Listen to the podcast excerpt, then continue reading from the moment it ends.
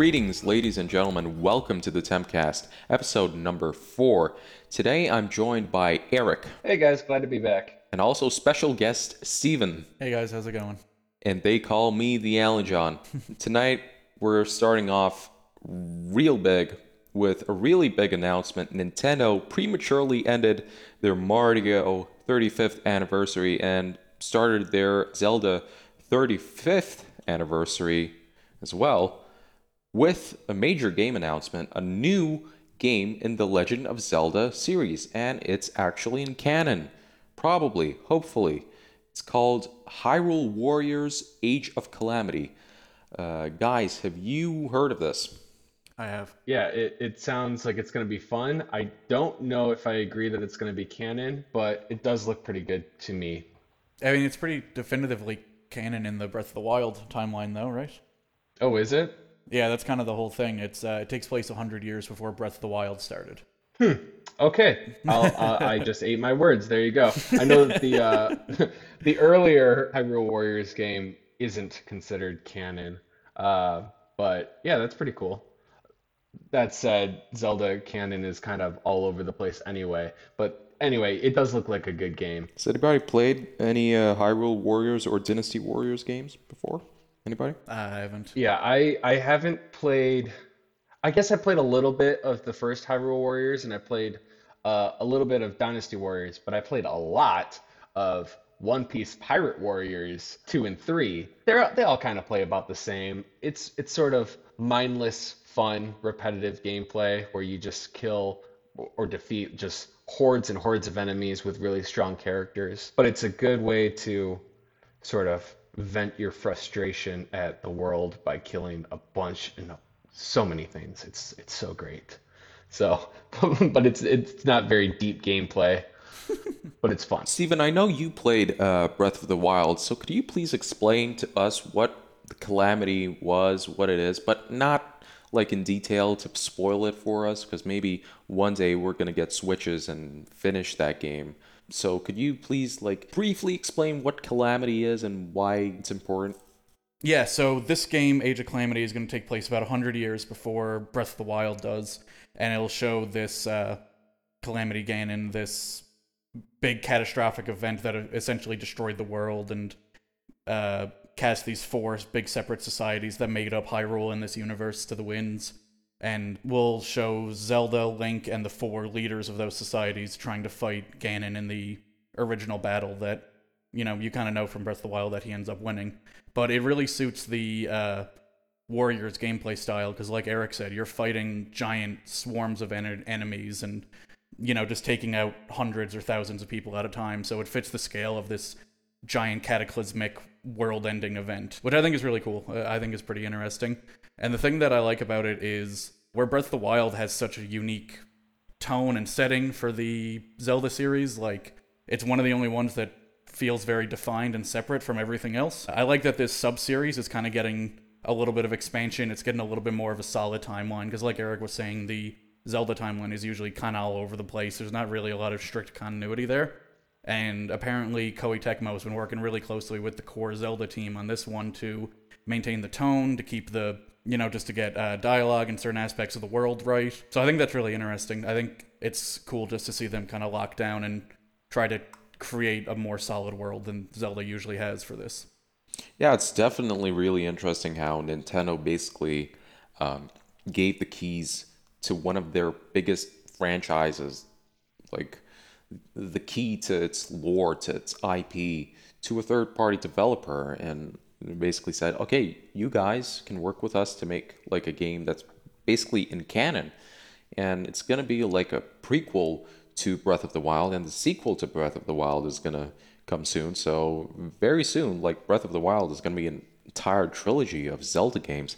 Now I might be wrong about this, but I, I think this is the first time, like in Zelda history, that there are three games, soon to be three games, that take place in the same uh, universe, I guess, or No, I think that's wrong. Really? Okay. Yeah, uh, yeah. So there's three different timelines, right? Oh god. Yeah, right. Everything's. I'm just gonna be really quick about this. Everything started with Skyward Sword, followed by Minish Cap, and then Ocarina of Time. And in Ocarina of Time, there were basically two endings. One where Link goes back to the past, and one where it was where he, um, the the timeline that he left, and that created two splits. And then Nintendo said, you know what? We're going to create a third alternate reality split where Link lost to Ganon. So now you have three timelines, right? The child timeline, adult timeline, and failure timeline.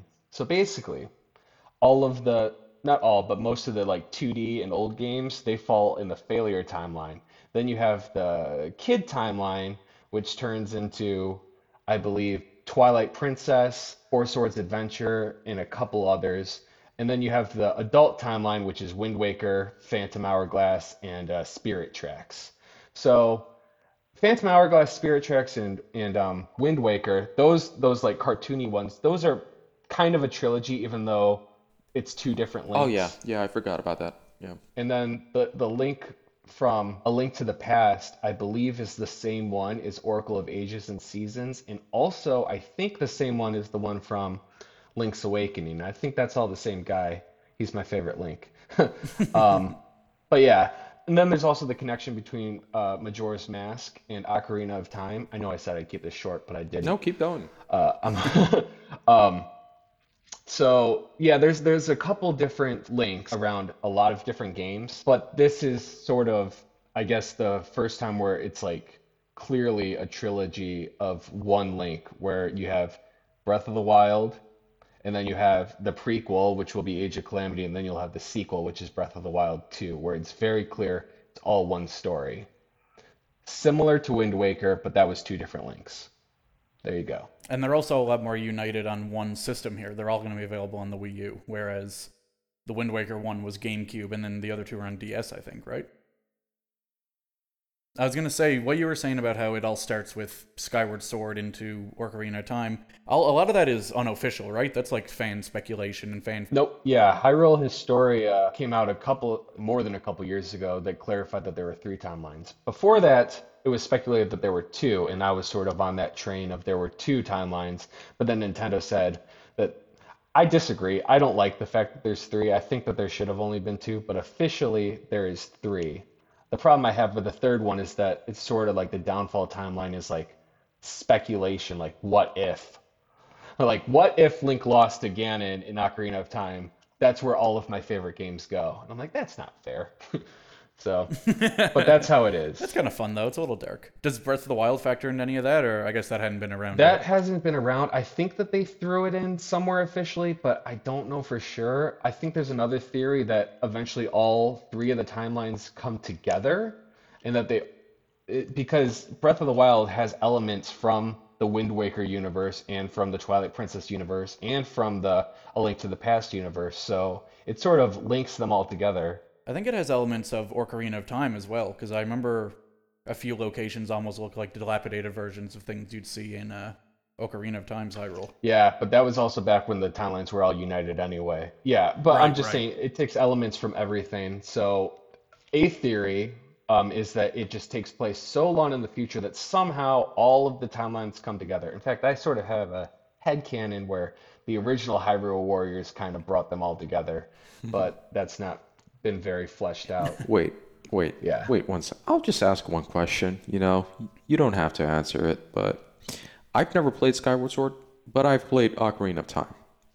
And uh, you're trying to tell me that Skyward Sword takes place before Ocarina of Time. And Ocarina of Time literally starts with Link waking up in the Kokiri village Different link. as like an 11 year old child who's never even held a mm-hmm. sword before. But you're trying to tell me mm-hmm. that before that, Skyward Sword, the entire game, happened. Yes. I'm telling you that it was a different Link and a different Zelda and a different Ganon. Oh no, same Ganon. Same Ganon.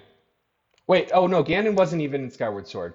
Yeah, okay, so Skyward Sword, it had Link and Zelda, and it had, I'm not going to spoil it, but a big bad. Later on, that big bad will be reincarnated as Ganon, and Link and Zelda will also both be reincarnated. So it's sort of like a lot of these games have different Links, different Zeldas, usually the same Ganon, but it's just reincarnations. So yeah, Skyward Sword took place hundreds and possibly thousands of years prior to Ocarina of Time. Wait, wait. So is Link like the Avatar? Like he can get reincarnated? What?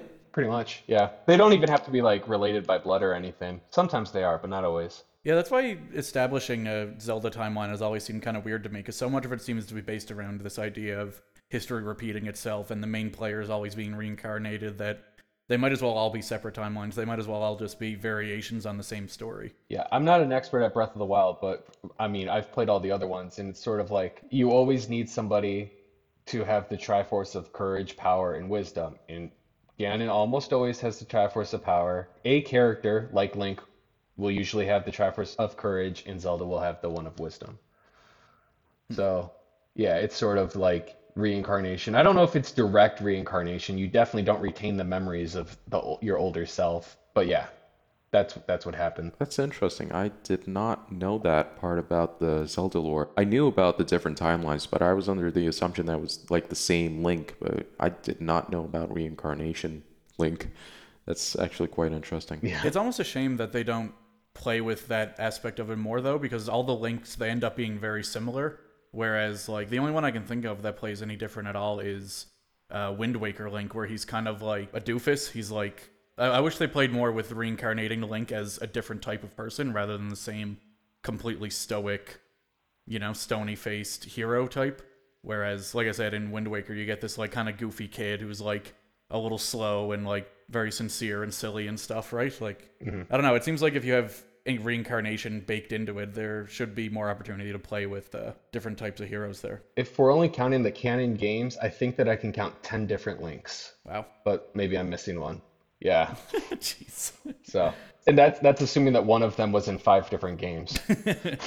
Wow. So, yeah. Earlier on, I joked about Nintendo starting Zelda's 35th anniversary a little bit earlier this year, but uh, obviously that was a joke. But guys, what do you think Nintendo is planning for Zelda's 35th? Like, we've already seen what they had in store for Mario. They released the 3D All Stars collection. We talked about this on the previous episode.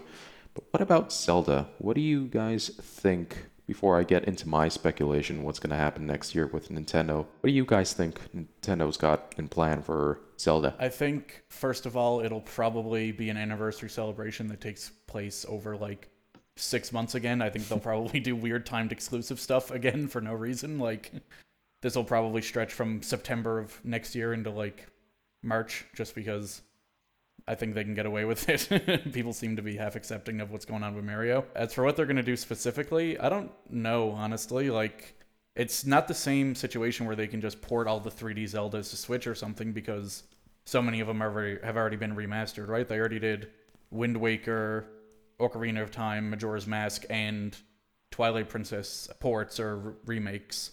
So I think the only one they haven't really done is Skyward Sword, right? Which, as I understand it, isn't one of the more popular ones. Yeah. Yeah, so I mean, I don't know that they have a ton of tools left at their disposal for Zelda. I know people like there were long rumors of uh, Zelda Maker type thing, which they kind of ended up doing in the Link's Awakening remake. But Oh, that's interesting. yeah, uh, it could work, but it's complicated. It would be hard to get that done. I mean, yeah, I don't know. They might just do a collection of, like I said, the main 3D Zeldas that they've already done remakes of, but that wouldn't be nearly as exciting as this All Stars one because they've already been remade and remastered before, right? Yeah. If you recall, though, back on the GameCube, there was a Legend of Zelda Collector's Edition, which had Zelda 1 and 2, and I think it also had it had Ocarina of Time and Master Quest, and also Majora's Mask. Right. So that was four different games. So they might do something similar. That's true. Though you're right, I doubt that they're gonna remake Ocarina of Time again for the Switch. So maybe they'll do one, two, A Link to the Past, and I don't know, the Oracle games. Yeah, maybe do some of the 2D ones in the Link's Awakening style, maybe That could be. would work. Yeah. Yeah, I don't know. I would like to see them do something with Zelda too, because that's kind of the black sheep of that franchise, right? Like that's a 2D side-scrolling action game rather than the top-down view, isn't it? Yeah. Yep. Uh, it surprisingly, it's one of my favorite Zelda games, even though everybody hates it. But you know, I got those weird opinions. Yeah, it, but it's definitely much different. Listen, if you like Zelda side scrollers, there. Have you heard of the Philips CDI? Yeah. I heard that had like two good, really good masterpiece uh, type of games. That's what I want to see next year: The Legend of Zelda CD All Stars. Right? Yeah. Yeah, because when you mentioned that it's weird that Nintendo is passing the reins over to someone else, I'm like, eh, it's not the first time. Oh yeah, Um, yeah, you're right. Yeah, I guess that makes it even weirder because it didn't work out the first time. so yeah. I actually played Wand of Gamelon and uh, uh shoot, I already forgot what the other one was called. Faces of Evil. Yeah, I played both of those, and you know what? I played them on an emulator. To be fair, Aw. um, mm. I enjoyed them. I don't have a Philips CDI. You're not getting the authentic experience. this is the guy who said last week he's not into piracy. Well, I this was when I was into piracy. People change. This was probably 10 years ago. I actually did a Let's Play, and it got pretty popular until Game Grumps did it, um, and then sort of kicked me off of the YouTube algorithm. But yeah, so it was pretty fun. I loved those games. They're the best Zelda games. Yeah, well, thank you for your opinion, Eric, about Zelda. I'm sure all the Zelda fans listening to this would agree with you, with Zelda 2 and Wand of Gamelon and Face of Evil being the the real trilogy of Zelda games that everybody should play. Yeah, so let's do a breakdown. First, I say that I don't like the Zelda timeline. Then I say that my favorite is Zelda 2, as well as the CDI games. Then I say I've played all of them except for Breath of the Wild, so they'll appreciate that. I started this off by saying that I don't think the new Hyrule Warriors game was going to be canon, and then I was immediately shut down by that. So, um, yeah, uh, Resident Zelda expert. yeah, I'm the Resident Zelda expert. That's funny because I, yeah, you are. I've only played Breath of the Wild and Ocarina of Time. I don't know about Alan John, but he didn't seem to know about the timeline or anything, so I think you are a Zelda expert. I bet. uh, Then also, I said that there were ten different links. I'm waiting for somebody to come to. Oh, actually, there were eleven. Getting back to the Zelda 35th uh, speculation, here's what I think. They're definitely going to release the links, uh, Link to the Past, I think, on the uh, Virtual Console, if I that's thought what you it's were going to say Link's crossbow training. I was like, oh shit, I forgot about that one. That's the big release. Oh yeah. What else? Um, so I don't think they're gonna make another like Link's Awakening remake just yet, because what other types of 2D Legend of Zelda games would they be able to port other than Link's Awakening? Is there? There's Minish Cap, Four Swords. They might do Four Swords. 4 swords would be good. There's also Yeah, they're big on the uh, local co-op with uh, the Switch lately. And as we mentioned last week, that the Four Swords on DSi or 3DS is completely lost to time. So that might be a good candidate for a port. Yeah, just make it like two weeks exclusive, like they did on the three uh, on the DSi. yeah. Yeah. Aren't those like? Didn't you have to buy all the different copies, uh, all the different versions? but it's not like it's not like Pokemon. Um, you know the two Pokemon games. Uh, it's Oracle of Ages and Oracle of Seasons are completely different games, but you can play them in either order.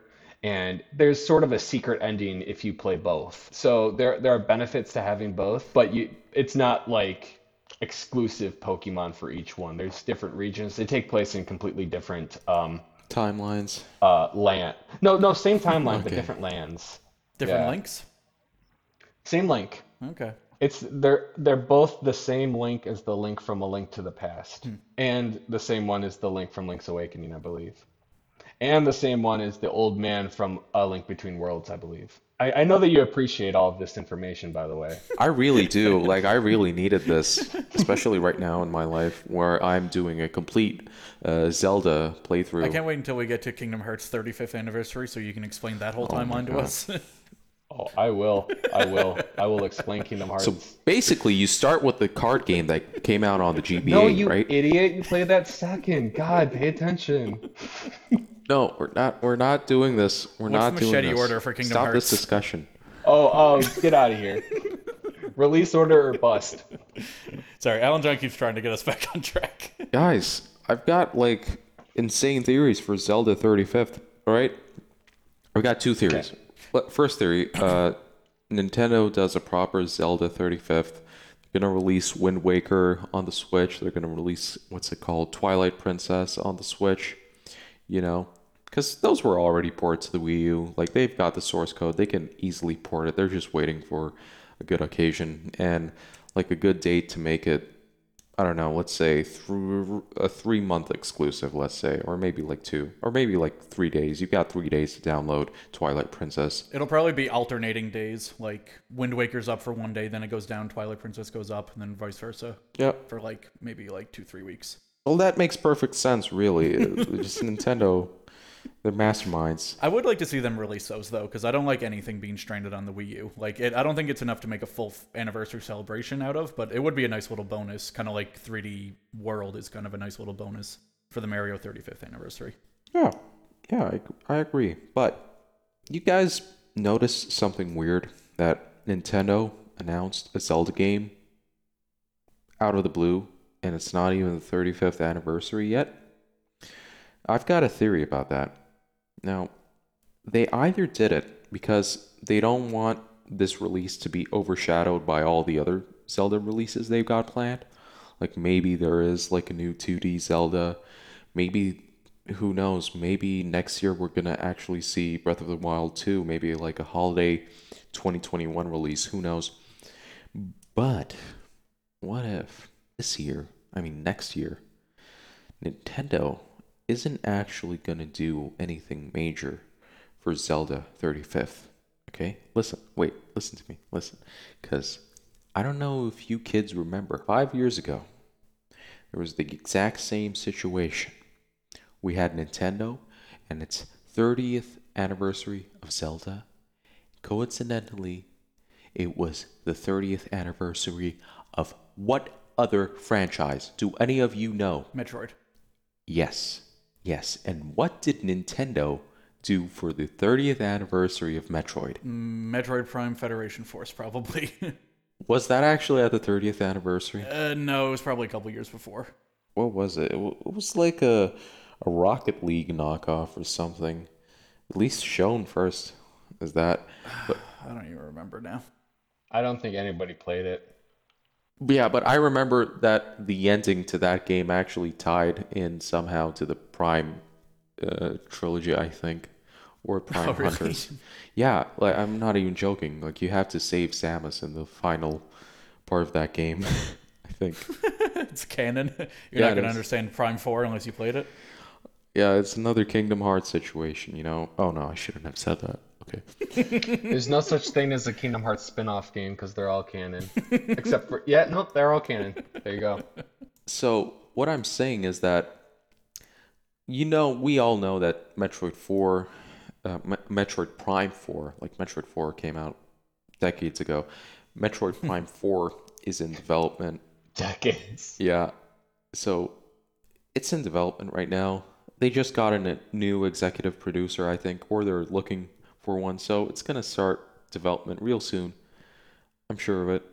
It's definitely not in development hell at Retro Studios. But what I'm saying, Metroid Prime Trilogy hasn't been released yet on Switch. I don't think it was even released for the Wii U in HD. Um, No. so they probably will start off the year with Metroid 35th anniversary. They're going to apologize to everyone for Federation Force and for their neglect of Metroid 5 years ago. By announcing a Prime Pinball re release. I, I heard good things about that game actually. I heard like legitimately good things that it's really underrated and it's actually a really good pinball game. There was actually speculation, but there were rumors about the studio that made the Samus Returns remake. I mean Metroid 2 remake that it was called Samus Returns on the 3DS. I should play that now that I have a 3DS actually. that they were actually working on Metroid 5 because those for those who don't know the most recent game canonically speaking in the Metroid lore is uh, Metroid Fusion a game that was released for the uh, Game Boy Advance yes that long ago 2003, I think. yeah, it's not Prime 3. It's not Other M. Oh my god, I forgot about Other M. Yeah, I think Nintendo is gonna release Metroid Prime 4 next year. Uh, it's already done practically. I mean, they're just doing finishing touches by getting a new lead executive producer on it, you know, and release all the Metroid games, not just the Prime trilogy. All, they're gonna remaster Zero Mission, Metroid One again in HD, Metroid Two, uh, M- Metroid Three. Wait, what's Metroid Three? Is that Fusion? No, I thought Fusion was four. I'm not sure. Oh my god, how do I not know this? All right, anybody listening to this podcast, please correct me because I'm too lazy to Google it right now while recording. So, yeah, look that up, and yeah, they're they're they're gonna they're gonna apologize. Uh, Satoru Iwata or oh wait no Oh, Super Metroid. We're fucking stupid. that was Oh, the third one. Super Metroid. We're- oh my god. Cut that out. f- like that's the best one I think. Yeah, we're dumb. A lot of people say, but yeah, they're gonna re- they need to re-release Super Metroid. Oh my god, they do. Make a remake, please. Give it HD. I don't know what they do. Remaster it, please. It's such a great game. That's that's a game that I could call like a ten. Like it's flawless, really. I haven't played it, unfortunately. Oh, you should. Does anybody else have any uh, opinions on my Metroid 35th anniversary? No, I don't. Oh, okay.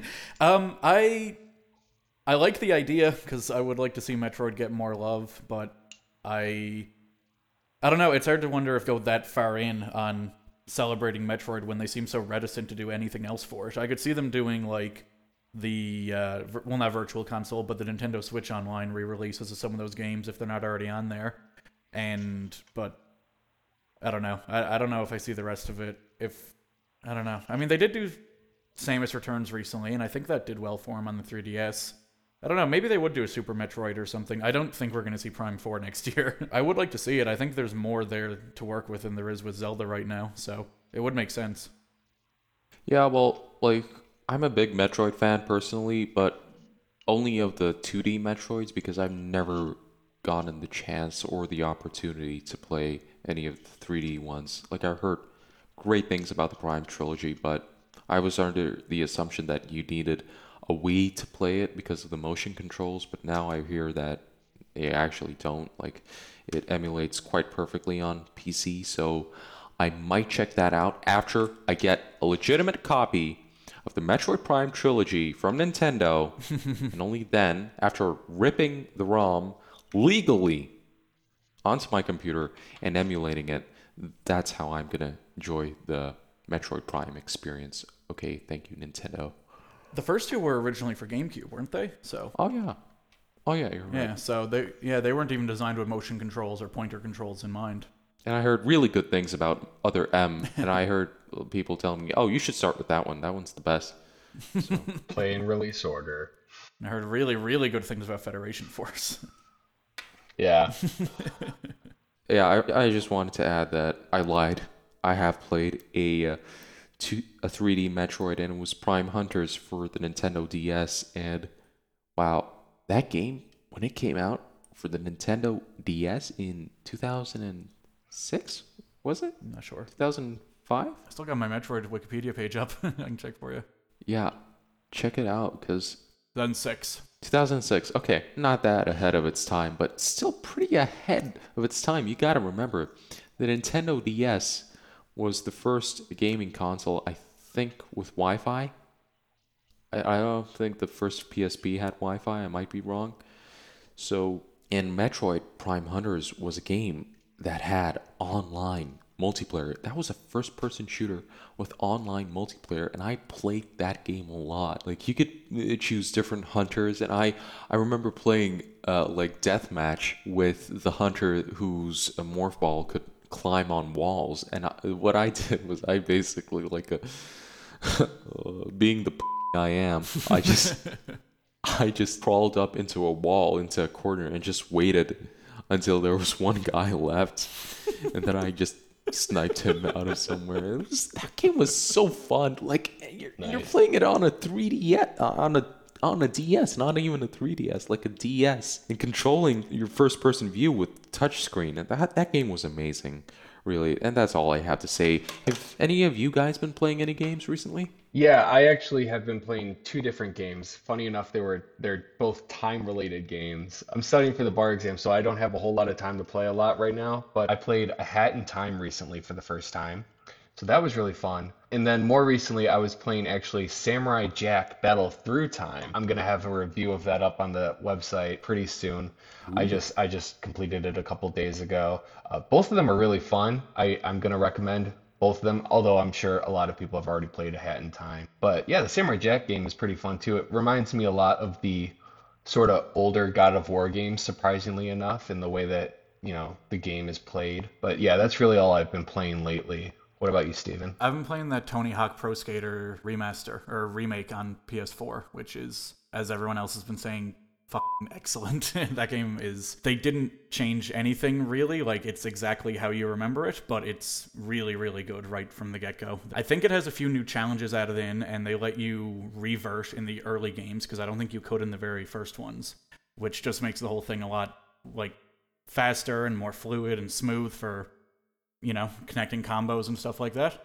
But really, it's pretty much how you remember these games playing back in the day. And it's a lot of fun. I really can't recommend those games enough. If you have any connection to those games from your youth, or if you like those kind of like fast paced action games, just like comboing high score, addictive arcade type of gameplay, that stuff is really, really good. Yeah, I'm really excited about that. I'm prob that's probably going to be towards the top of my list of things to play as soon as I'm done with this stupid exam in October. so I'm excited for it. Hopefully in October. Yeah, hopefully. Yeah, I think what what's really surprised me about Tony Hawk is it as I mean, I guess I knew this in kind of an abstract way, but not having played him in so long, I'm surprised how much it epitomizes the like angry skate punk culture of uh of the 90s to the point where like if this came out today, it would almost feel like a parody.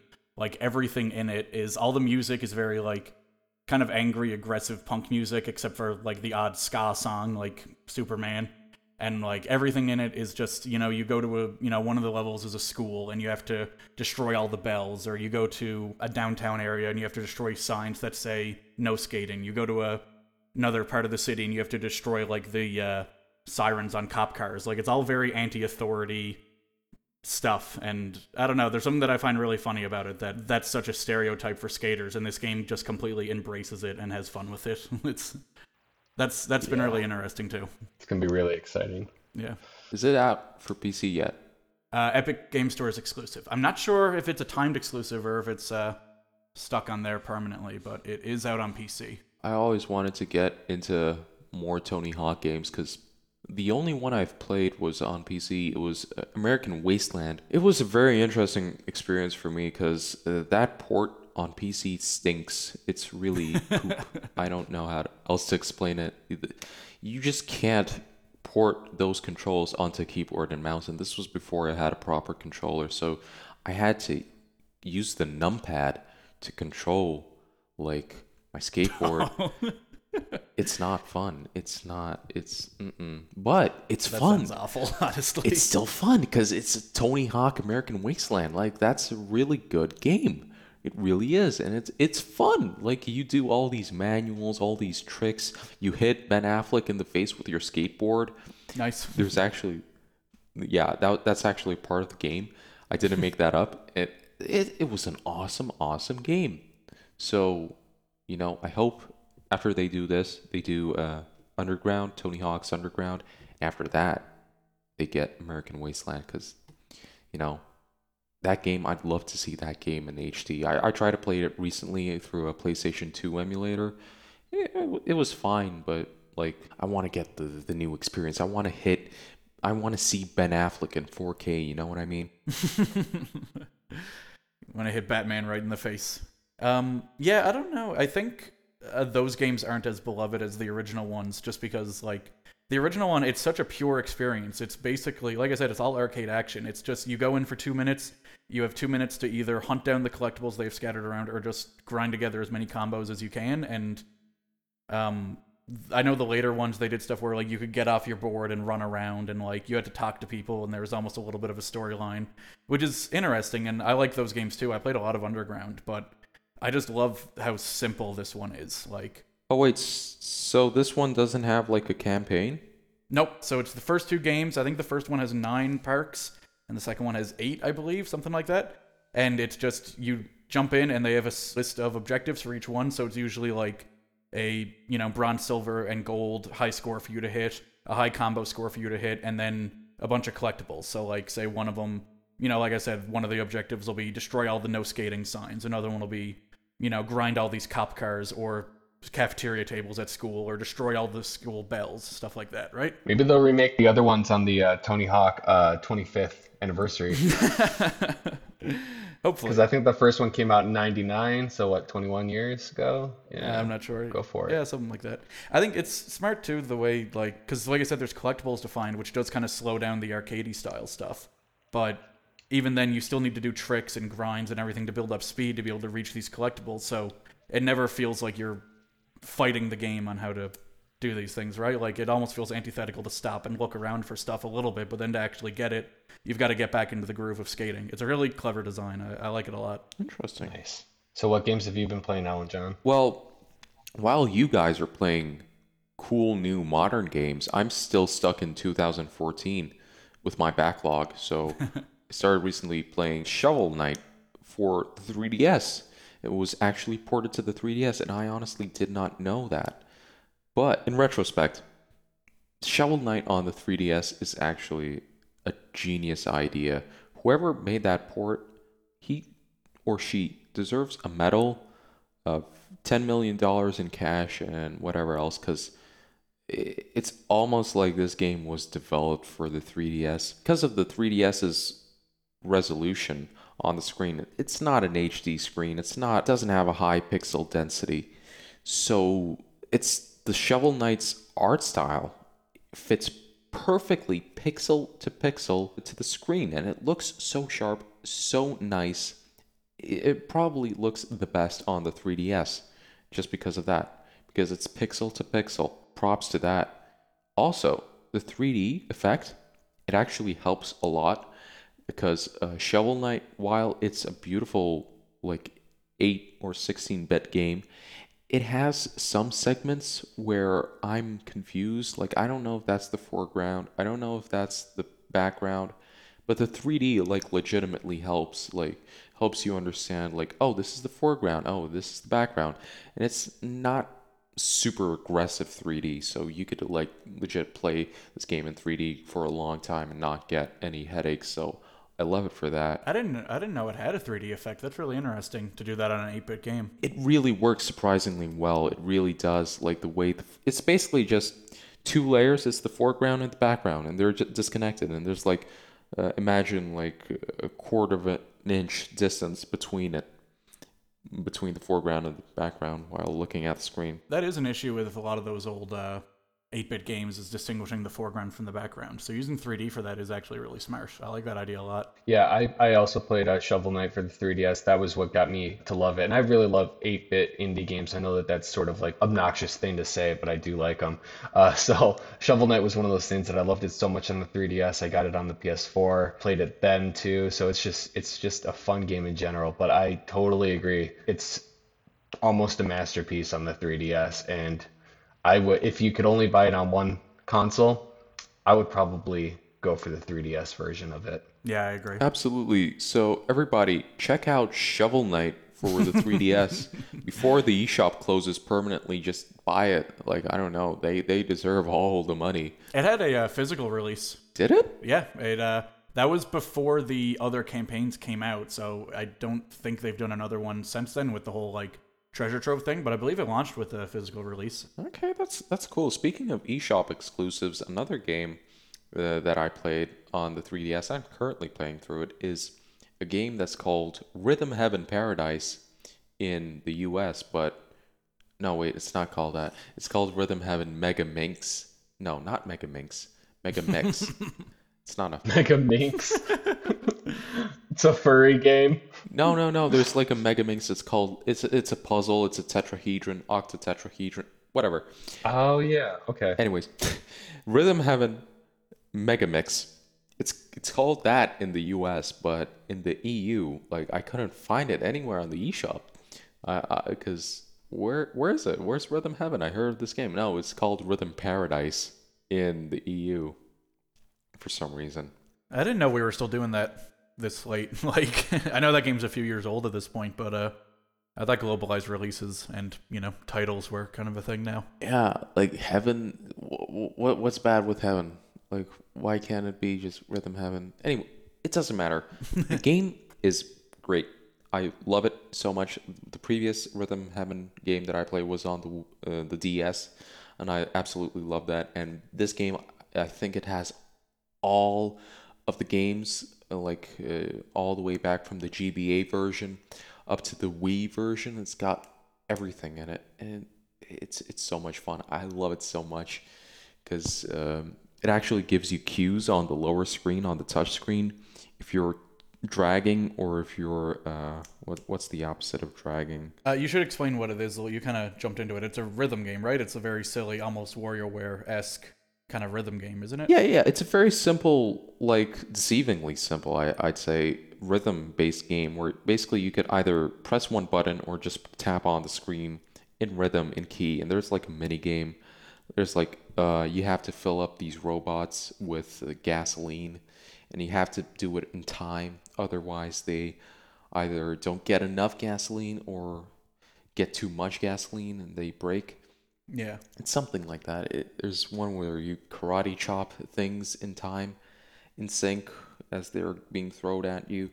So it's it's a really fun game. It's filled with like these tens of tens of uh, you know mini games. It's so much fun, really, and it's, it's a game that you keep wanting to get back to to get that perfect score. Like ah, I missed this one time, or this one time I didn't miss, but it wasn't perfectly on time. It's addictive, yeah it's really addictive. I played the Wii one, and uh, yeah, it has. It's like those WarioWare micro games. Like maybe they're a little bit longer than that, but they're not very long games. But they have that really weird manic energy that those ones do, where it's just really these bizarre, strange scenarios and setups. I think one of the ones I remember from the Wii one is uh, fruit is rolling down a set of stairs, and you have to tap in time with it when it hits the stairs. But they'll throw different fruits. So say like an apple comes down, that'll bounce very quickly, and then a watermelon will come down, that bounces very slowly, and so you have to switch up your timing for that. And if you get it wrong, like I don't know, the fruit will burst on the stairs, or it's got this very like high energy cartoony style to it. Yeah, I just finished that that mini game recently. Anyways, yeah, check out Rhythm Heaven Mega Mix or Rhythm Paradise Megamix if you're in the EU. And uh, yeah. And if you like rhythm games, just wait till November and you get to play the greatest rhythm game of all time that hasn't even been released yet, called Kingdom Hearts Melody of Memories, MOM for short. Is that going to be coming out on the new next generation Xbox Series X and Series S consoles? As a matter of fact, I believe it is. That's great. We should talk about that. So, earlier in, in the week on Twitter, the Xbox Series S in its full glory was accidentally leaked. And Microsoft was supposed to announce it next week. And they just said, fuck it, and released everything, all the information you need, not only about the Series S, which is this smaller, less powerful, and cheaper version of the Series X. They also announced the pricing and the pricing of the Series X. So the Series S is going to start at 299 and the big boy, the flagship console, the Series X is starting at 499. They also along this released like a short video describing what the Series S is. Guys, have you seen that video? I have.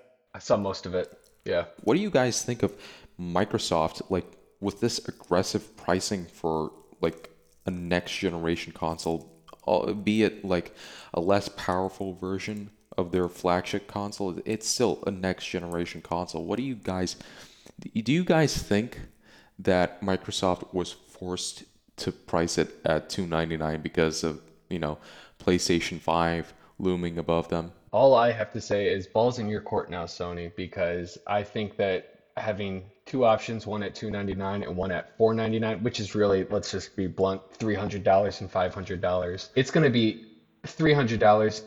I will, I'm not going to bet anything, but I doubt that Sony's going to release even their discless version for $300. Uh, I don't know. It just seems like a great value to me, especially for people who don't want to build their own PC. But even at those who do, you'll sort of be hard pressed to build a PC for $300 that'll, you know, have everything that the Series S is going to have. Absolutely. Watch, I am totally wrong and people are going to yell at me, but it just seems that this is actually for price versus uh, quality. I think that this is a great deal. And I'm like not somebody who is always crazy about Microsoft consoles, Xboxes, but I I think that this is definitely a step in the right direction, personally. They are playing extremely aggressively after failing so hard with the Xbox One. I remember my biggest thought while I was watching that video that laid out some of those tech specs is that like it's almost hard to get excited about it because it feels like there's a catch and I just don't know what it is yet because it almost seems too good to be true what they're offering for $300 like Well, there is like a very big obvious catch. It's no disk drive. Like that might not seem that much, but it, it really is if you think about how big the used game market is for home consoles. yeah And basically not going to be applicable here, so you're not going to get cheap used games for it. It's only Microsoft Store. Yeah, you're right. That is fair, yeah. In particular, with the audience that this is aimed at, the more casual audience, that is a bigger impact than, you know, more hardcore people that probably aren't as opposed to buying digital or buying full priced games. Yeah, I sort of for PS4, I'm mostly digital, but I do also buy physical copies, you know, whenever it's more affordable to buy a physical copy. But the thing is, let's say the PS5, I, I don't know what the prices are. Maybe maybe it'll be announced, who knows, maybe even later today. But the difference between going discless and having the disc is not worth the $200. Let me let me rephrase that. The Xbox Series S if is $200 cheaper than the Series X. And if you care mostly about the fact that the X will have a disk drive, I don't think disk drive is worth 200 extra dollars. It might be worth an extra 50, might be worth an extra 100, but if that's what you care about, I would go with the S personally. I don't think that having the disk drive and having the cheaper games would be worth the extra $200 if that's the only thing that you're concerned about. Well, it's not just that. They said while the CPU is going to be the same as the Series X and at the same clock speed, they're going to have a little bit of a weaker GPU in it that's more optimized for 1440p 60 FPS and it can go up to 120 FPS, which basically means since they didn't use 1440p and 120 FPS in the same sentence, it means like it probably games at 1440p 60 FPS and very likely 1080p 120 probably. And it's probably going to be only in side scroller games. I, I don't even though they did show gears 5 running at 120 i don't know at what resolution that was 'cause it was it was a video it was compressed it didn't look 1440p to me certainly not 4k uh, i don't even know if it can output 4k but It said it could upscale to 4K. Okay, okay, but it's not like DLSS upscaling. Unfortunately, they don't have that technology yet. They might implement it in like a patch or something. Eh, definitely possible. But here, here's what I want to ask you guys: the difference between 1440p and 4K. Do you feel like people are gonna be wanting to pay $200 more for the 4K experience that supposedly the Series X is going to provide. Like, do you think there's there are that many enthusiasts, 4K enthusiasts in the market right now?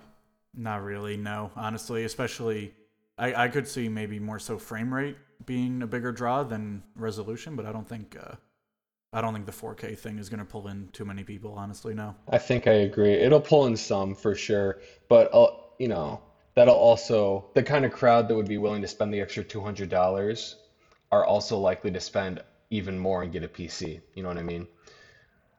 I think that, well, I don't know.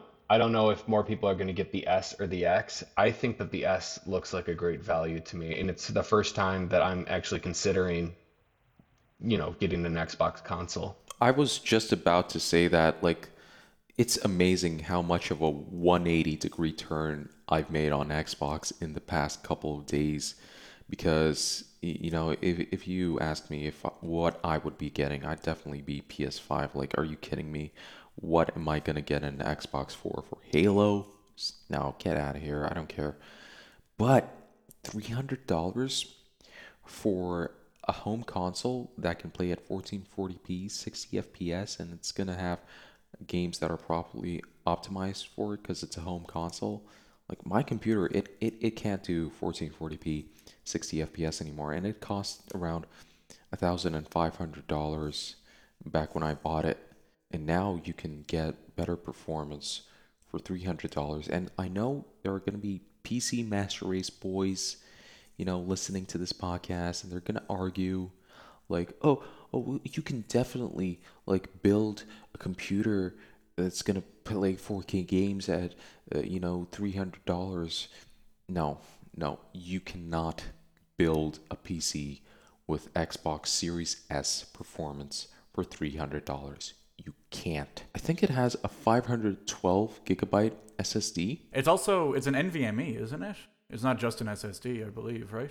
I'll be honest, I haven't seen like real life performance differences between SATA and NVMe like concerning gaming. But then again, they might like for finally game developers can actually properly optimize for SSD gaming. I, I've heard that NVMe is it's a good bit of future proofing. Like we're not necessarily at a point yet where those differences between SATA and SSD are super or NVMe are super obvious, but it we will get there in the next few years probably. So I think it's interesting that they went with that. I think that's a really good bit of future proofing. Yeah, that's actually yeah, that's actually a really good point about that. So uh, what I'm saying is that basically the Xbox Series S is definitely something that Microsoft is selling at a loss. Uh, they're definitely planning to recoup on that loss by getting people into Game Pass. You know, they might offer like three months of Game Pass with the Series S, so th- that would be cool. So Microsoft really surprised me. Basically, I did not expect that. So I just looked it up. The Series S will have 500 gigabytes. The Series X will have one terabyte, which makes sense. Are they upgradable? Uh, yeah, Yeah. that's actually just about what I was gonna get to. I was confusing it. There's a uh, a leak that suggests that the one terabyte upgradable hard drive for the S will be two hundred and twenty dollars, which is a lot. I mean, it's all things considered, it's not terrible, but given the fact that it's nearly the same cost as the console, that is a lot. yeah. So here's the thing. Here's the thing. So let's say it's November. You are a American mother with two children going to Walmart and you're shopping for the best console for the best available price. So you see the PS5 digital only. And it says like on the box you can play this uh, you can play 4K games with this thing and it's got Demon's Souls probably but you're just an american mother you're looking at the numbers. You see 4K, you know that that's like the biggest thing right now. You see the price. Let's say that the uh, playstation 5 digital will be let's speculate $400 right? Seems reasonable. Like it's it's just a disc. It's not it's to be the same. It's to be the same gpu same cpu it's just gonna, not to have a disc. Okay. So you see that for four hundred dollars. You see the Xbox Series S comes with three free months of Game Pass. Let's speculate, like, and it also costs three hundred dollars. What will this average American mother buy for her children? What do you guys think? I think it would be the Series S, honestly.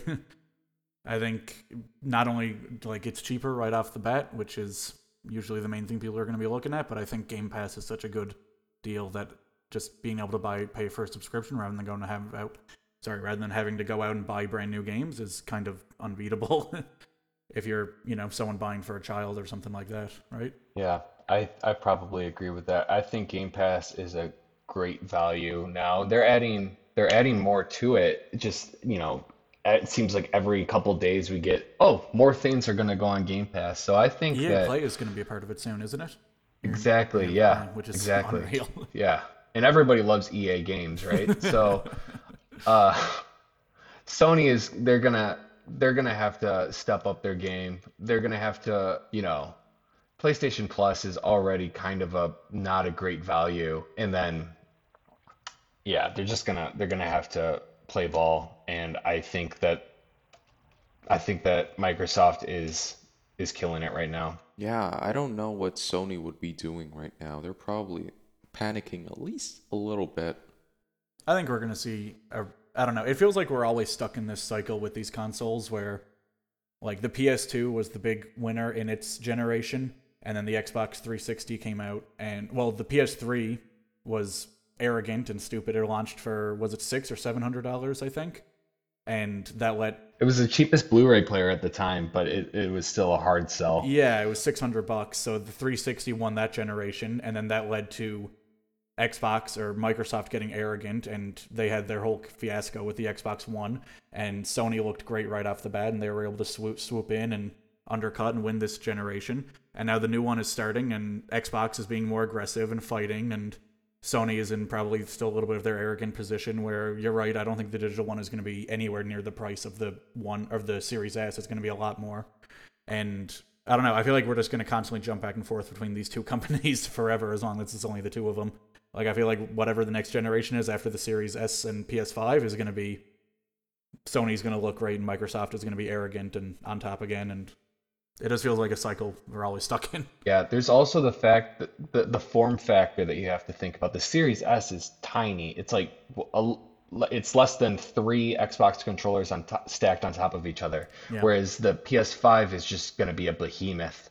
Even Yeah. the discless version is going to be a giant. So I'm probably going to get the PS5 before I get the Xbox One or the Xbox Series S. That said, I don't know if that's necessarily the best thing for me to do. I don't know. It's Xbox is looking pretty pretty pretty good right now, I got to say. They really are. How insane would it be if PlayStation 5 is announced and it's, let's say, 549? Uh, then they then they lose. They lose. If it's 550, no, I no. They can't do that. 550, but $400 for the discless version. It's still a hard sell. So the discless version is $150 less? It's got half the storage. Let's say. My God, my guy. I don't know. Let's find out. I gotta, I gotta, I gotta see the announcement before I think too hard about it. That's just And also, what I wanted to add about like the Series S, uh, I'm waiting for it to be like available for consumers so that people could actually review it and give like real details about the kind of performance you can. Because I I'm still a little bit skeptical about that kind of performance. it's really hard not to be skeptical. yeah, it's Like you're telling me I can 1440p, 60 FPS, $300. You can't even get like a, a graphics card for $300 that can get that kind of performance. Yeah. No, it's yeah. I mean, Microsoft has been more aggressive with their hardware lately. Like the One X and the PS4 Pro came out around the same time, and the One X blew the PS4 Pro out of the water.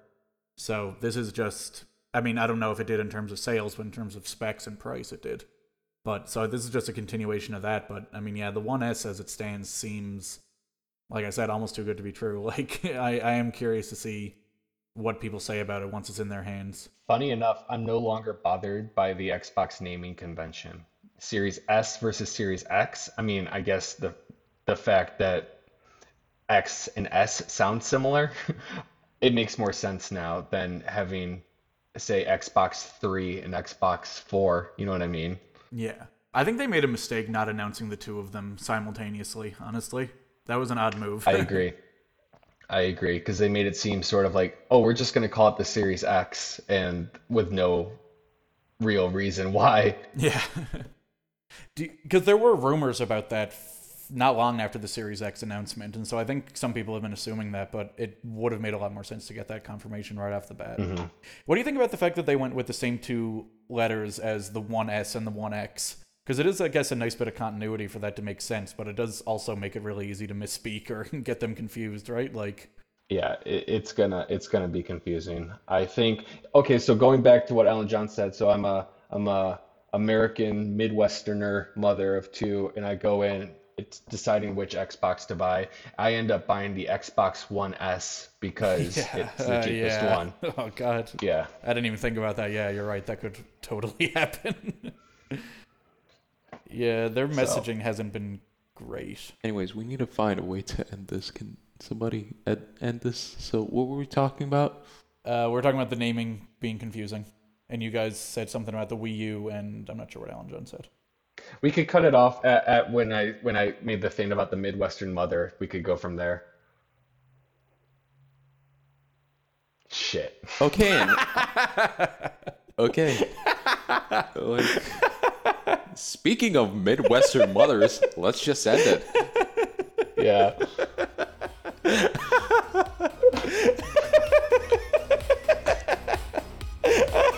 Sorry. It's fine. Uh, speaking of Midwestern mothers. Okay, bye everyone.